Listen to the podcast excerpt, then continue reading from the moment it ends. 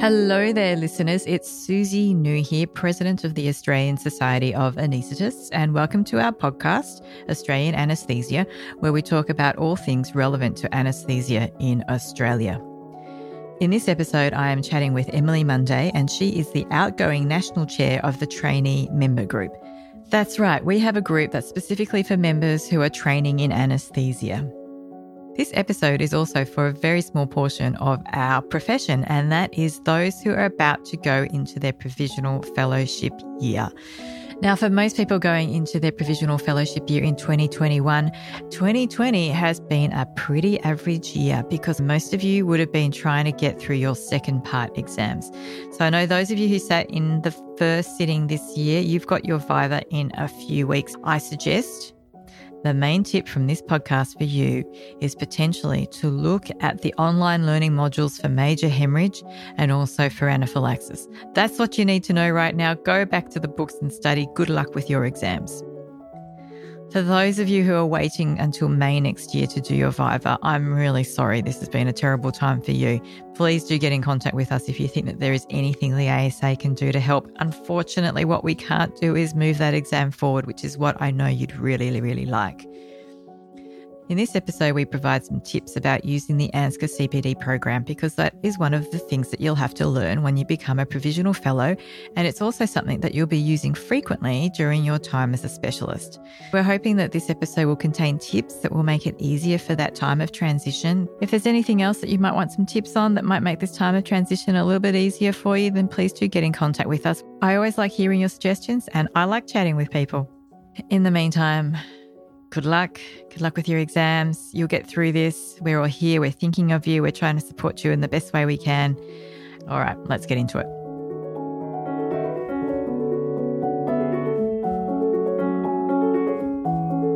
Emily, you're a legend. You're an absolute legend. You're very patient and you've been very hardworking. How long have you been on the trainee member committee? This is my fourth year. So I was Tasmanian junior rep for a year and then senior rep for two before doing this. Cool. Have you enjoyed it? Yeah, it's been really good. It's been a really good committee to be part of, and the opportunities uh, being ASA TMG chair have been fantastic. What sort of opportunities have you had? Just the opportunity to sit on all of these different committees and to get a little bit of insight into how a lot of these organisations and all these different branches of the ASA work. And not just the ASA, so being approached by organisations like Lifebox to help with their expression of interest for the trainee positions and sitting on the emerging investigators group for ANZCA and all of these other random opportunities that crop up has, has been really insightful. It does certainly open doors. I hope it continues to open doors as well. Thanks. So do do keep in touch because I'm always looking for people to tap on the shoulder for various things. And I've got something else to ask you later. But anyway, so this year's been very exciting for you because you've become a provisional fellow. You're coming up towards the end of your provisional fellow year, so that's great. Congratulations. And one of the things you had to nut out was the ANZCA CPD program. So I thought this would be a good time to go through some of the things that you learned and hopefully help people who are coming into their provisional fellowship year in 2021 to make that process smoother for them. What are some of the things that you've picked up? So the first thing that I picked up was how to find the CPD portal because that's something that no one ever actually said to me. And it's something that I assumed that I knew. So I wrongly assumed that it was part of the TPS. And whilst it does sync to the TPS, I was sitting here staring at my little TPS wheel on the dashboard with my CPD count at zero out of 60, not sure how to add activities. As it turns out, there is a separate CPD portal which is identical to the CPD portal used by fellows of the college, the consultants. That is where I should have gone. That's a really good point because I've just got the button saved on all my devices that I log my CPD. I think once you figured it out, you never go back and revisit it because it hasn't moved, I think, since I started doing it. Maybe we'll put the link in the show notes. The page I'm looking at is cpd.anzca.edu.au. Is that the same for you? Yeah, that's the same for us. Then that's where you go once you become a consultant. So that makes it nice and simple and straightforward. And so, how else is it similar to the CPD program for consultants? Or how is it different? I think the, the aim of allowing provisional fellows to participate in the CPD program is for us to get a bit of a feel for how to do it as consultants and to set up those good habits going into being junior fellows. So the way that it works for fellows of the college, so for consultants, is that you have a triennium And during that triennium, you need to obtain uh, amount of points for three categories. So practice evaluation, knowledge and skills, and emergency responses. Points for two of those and activities for the other one. And they have a minimum points count of 30 points per year of the triennium. Now, it's similar for provisional fellows. So, the way that it works for us is that you need 60 points per 52 weeks of provisional fellow training. And that's not immediately apparent when you log into the CPD portal because the CPD portal is set up exactly the same as it is if you're a consultant. So you've got your little wheel for the year with points out of 30. Whereas if you log into the TPS, which does sync with the CPD portal, you'll see that the points count is actually out of 60. Oh, that's a really good thing to point out. So when I look at my portal on the very right hand side, I've got my annual progress, my credit count for 2020. And so you've got that on your screen as well, that it's out of 30 that you actually need 60 points this year. You need to go twice as hard than it says on the CPD dashboard. Yes, correct. And you've got the same three categories that we have as consultants. You've got that first category, the practice evaluation, which is the hard category to get the points in. And then you've got the knowledge and skills, and that's the easy category. That's listening to podcasts and reading journals. And then you've got the emergency responses. Yeah. Correct. The advantage that we have as provisional fellows is that as a mandatory component of provisional fellow training, we need to do a multi-source feedback. And that's actually worth 20 points and one of the mandatory activities for the practice evaluation section, which is the hard points category. So that's a pretty beneficial activity and puts you ahead. And that gets you really used to doing multi source feedback. And then do you still have to do two emergency responses like we need to do for our triennium? So, the way the Provisional Fellow program works, as I understand it, is that essentially the Provisional Fellow year is like a light introduction year to the CPD program. You do need 60 points, but it doesn't need to be from any particular area. Similar to the way that it works for fellows, where the minimum count for any year is 30, but you don't need any particular things in that year. For us, it's 60 but all the points that are accumulated during provisional fellowship actually roll over to your triennium the next year. So, say for me, I'm a provisional fellow starting in February 2020. So, I'll become a fellow of the college in February 2021. And so, my training will run from February 2021 until 2023. But any points that I accumulate during 2020 will actually roll over to that triennium. That's great. So, you get a head start in your first consultant year. Yeah, and I think that's the aim of it is to, to make your years as a junior fellow uh, a little bit easier because there's a lot of other things to be getting your head around as a junior consultant. That is so true. Because when I look at my dashboard for my practice evaluation, I've got to get 100 points, but that's across the triennium. And so presumably you'll have that same criteria as well. Do you see that on your dashboard as well? So, as I understand it, what I see as a provisional fellow is pretty much identical to what fellows of the college see. So, I've got a wheel, I've got 64 out of 100 points, and that's before my MSF. So, depending on what your provisional fellow year looks like, often you do accumulate quite a large number of points towards your triennium. And that is great. If you've got 64 out of 100, this is in the practice evaluation. This is the really difficult category. You did that in one year. So that's fantastic. How did you do it? For me, I've done a simulation fellowship. One of the activities for the practice evaluation is team simulation. And because of COVID, we've done a lot of COVID training activities, all of which have contributed points to that category. That's separate to the COVID intubation emergency response activity, I should point out. There's also been a lot of committee work and a fair bit of structured registrar teaching as well. And the committee work and the structured registrar teaching, they come into that second category, don't they? The knowledge and skills. Yeah, so committee work comes under the knowledge and skills category as teaching. Especially if you're an ASA committee member, then that often is a very, very easy one to get your points in, except there's a cap, right? Yeah, so there's a cap at 10 points per year for some of those criteria. So journal reading and committee work, unfortunately, are both capped at 10. We probably get all that by January in each year, but, but at least it's there. How do you get your information into the CPD portal? So when you log in, you come up with a dashboard which has your little clock similar to the TPS but purple. And then in the top right hand corner, there's a drop down menu and there's options such as add activity. The CPD portal is actually pretty easy to use. And I discovered a lot of this just by chance and by having a look and a read. Because when I do an activity or I do something and I wouldn't be entirely sure which category I should put it into, and one option would have been to read the CPD handbook, which is actually not that long and pretty descriptive and useful. But the website does also still have a lot of that information. So if you click on uh, a particular activity, it tells you what kinds of activities fit under that criteria or that heading. And it also tells you what evidence you need to submit to prove it. And you had a really good tip before about submitting evidence, didn't you? Yeah. So one of my big pieces of advice for provisional fellows is learning to use the CPD portal is make sure that you follow to the letter what they tell you to put in. So for any activity that you submit, make sure you put evidence in for it as described. And the reason for that is that the ANZCA CPD program audits 7% of its members per triennium. So it's a pretty high fraction of people per triennium being audited. And the way that that works is that uh, in September, at the end of your triennium, they notify you that you've been randomly selected, and then you have until January to compile all of your evidence, and then they review it and make a judgment call as to whether you've met the criteria or not. And so, if you've been putting your evidence in as you go, it's very much easier if that process does happen.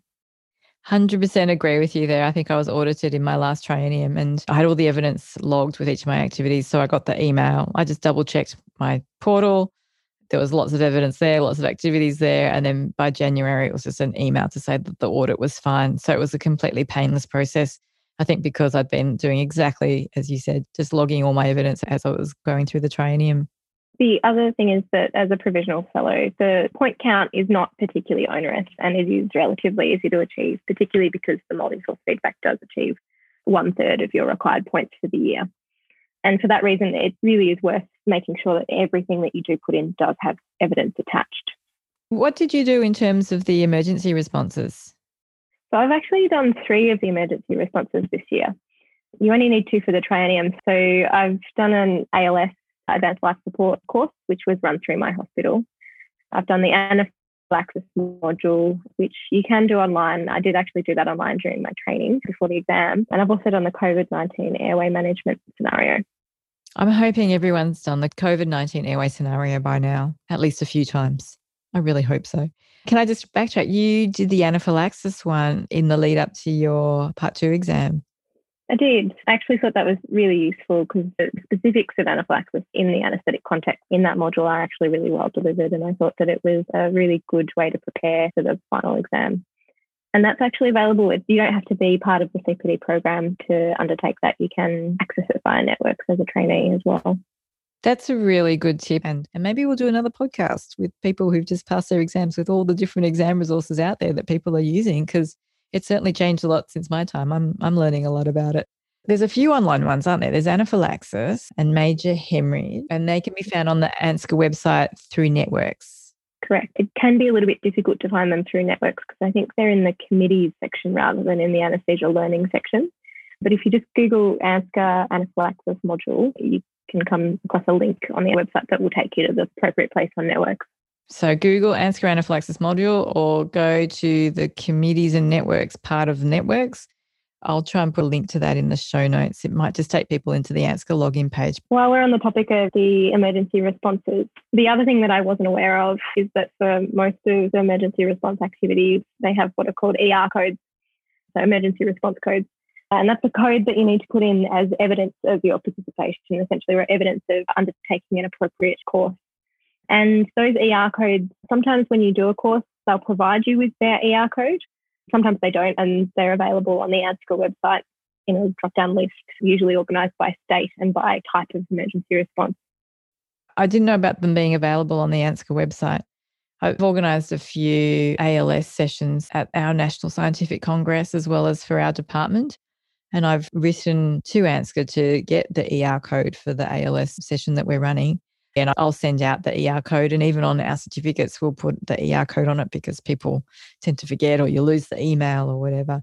But that might be something also for people to think about if they're in a remote area or can't get to one of the courses that they can find on the website, that they can look at the criteria and potentially look at developing their own local course that will fit the criteria. And then you can write to ANZCA and apply to get the emergency response code for it. It's been a couple of years since I've done it, but in the past when I've done it, it's been very straightforward. Yeah, I think essentially each of those emergency response activities have a minimum requirement in terms of what the course consists of for them to be accredited. So I think, for example, for ALS, it needs to be a certain number of minutes of scenario work. And the ratio of, I guess, instructor to participant needs to be low so that everyone has an appropriate opportunity to practice those skills. Exactly. sounds like you're ready to start running your own ALS courses there. So there's been some really good things that you've refreshed my memory on, and that's reminding people where to find the ANZCA CPD program. Something I didn't know was that provisional fellows have to do 60 points rather than just the 30 that it says on the dashboard. And I think that's really useful knowing that what you do in your provisional fellow year will roll over into the first year of your training. When I do my training, I have to write a plan. And at the end of it, I also have to write an evaluation, which is my reflection. Do you have to do the same? It comes up as an option to do, and I'm not entirely sure whether it's a mandatory component of provisional fellow training. I think it may just be a mandatory component of the triennium because it looks identical to a fellow plan in that it wants you to plan out your entire training, not just year over year. Down at the bottom of my CPD dashboard, I've got a milestone section that has ticks and crosses for various activities so my statement of participation for 2020, which you don't receive, I believe, until you've done your plan. And so that was the reason that I did the plan because I thought I probably needed the statement of participation. And then at the end of the training, there's the option to write the evaluation, but that's not going to be required for me for a couple of years. And then you get your certificate of completion when all of those things are done. I wonder for people doing two fellowships, whether they need to do 60 points per fellowship so the ANZCA CPD handbook actually does specify that. They've specified that for provisional fellows, the run rate is 60 points per 52 weeks. Well, that's good to know. That's a busy time for people doing back to back fellowships. It's probably not that many, but I wonder if both of those years would then roll over to your first year of triennium or whether it's just the second provisional fellow year. Not entirely clear on that. The handbook doesn't specify that. From what I understand, the CPD committee are actually relatively receptive to requests of that nature if you're not sure. And the CPD handbook has email details for contacting them if need be. That's one of those situations where it is a little bit unusual and it's probably worth getting in contact with the college really early. And I totally agree with you. I've been in contact with the CPD committee a number of times, usually to get the ALS courses accredited. And they've been very responsive and very easy to talk with. And if it's not been able to be sorted out by email, someone's usually given me a call. And it's been a very sensible discussion with a very sensible solution. So encourage people to keep in contact with the college to answer some of these questions because you can't always write for every scenario in a handbook. Is there anything else, Emily? We talked about finding the CPD program. We talked about the different components of it, how it slightly differs from the fellow program, how it rolls over. I think that's a really lovely move from the college. Anything else we should cover? We did briefly talk about people undertaking CPD overseas. So the handbook does actually specify what for fellows, not necessarily for provisional fellows, but for fellows, what the requirements are if they're overseas. And essentially, what it says is if you want to maintain your Australian registration, then you need to meet the CPD criteria. So I would suspect that if you're doing a provisional fellowship year overseas, that they would expect you to do that 60 points. But again, I think that would be something that you should contact the CPD committee about. I think that's been really useful. And especially you become a consultant and you very, very quickly forget these things. And also, I don't think I ever knew because when I was a provisional fellow, I didn't have to do a CPD program. So I'm hoping it's really useful. If you had to say anything to the provisional fellows that are starting the year, what would you say to them? Don't be too intimidated. It is a really big year of growth from a clinical point of view, from a team management point of view, from a supervising other people point of view. It's been a, a massive year of growth and development. And I certainly feel much more prepared uh, for life as a fellow coming to the end of my provisional fellow year compared to how I felt at the start. And I guess particularly for you guys who've had such an awful run up with all of the exam issues in 2020, you're probably feeling really overwhelmed and nervous about starting as provisional fellows. And I just say don't be. It's a really great experience. And I've certainly got a, a huge amount out of this year. That's good to hear. And I think if you've had a really great experience, despite moving to Melbourne and coming to a city with one of the longest lockdowns and COVID and all of that, then I find that encouraging. And I hope that other people also have a really good provisional fellow year and make the most of it as well. Thank you. Thank you very much for your time tonight. I wish you all the best for when you do transition to becoming a consultant. I'm sure you'll be fabulous. It unfortunately will mean that you will no longer be chair of the trainee member group and we will miss you. But I hope that you still stick around in the ASA and I keep seeing your face at committee meetings and at events and other things that I can possibly tap you on the shoulder on. I'm a glutton for committee work, so I'm sure. oh, good. I love hearing those words. Well, I hope you found some things in there that you will find useful. As I said, I'm going to put a link to the CPD program in the show notes, as well as a link to the anaphylaxis module. Emily did say that there's a lot to learn in the fellowship year. And for those of you who are worried because you are sitting so late into 2021, don't worry. No one's going to think that you're behind and you will transition and it will be fine. Back in my day, and I hate saying that, there were many, many hospitals where the provisional fellowship year was no different to the standard registrar roster, and you were on the same roster doing the same type of work. And we got through, we got there. So don't worry, you're not missing out by having your exam later in the year and potentially not doing a provisional fellowship year for the whole year. And even for people who did a provisional fellowship year, they still had to do some transition from being a fellow to a junior consultant. And in fact, there's transitions throughout your career and you'll get through them. You've got a really good, solid training, you've got a great mindset, and you'll get there. And finally, if any of you are inspired to join the trainee member committee, we'd love to hear from you. Always keen to hear from people who like joining committees and like getting involved. I think it's great professional citizenship and I think it does you well in your career. Okay, stay safe out there. This podcast was produced by the Australian Society of Anaesthetists. More podcasts can be found on the ASA website, asa.org.au. Music was La Toile Dance by Maidan, which can be found on the Free Music Archive website. We hope you enjoyed listening.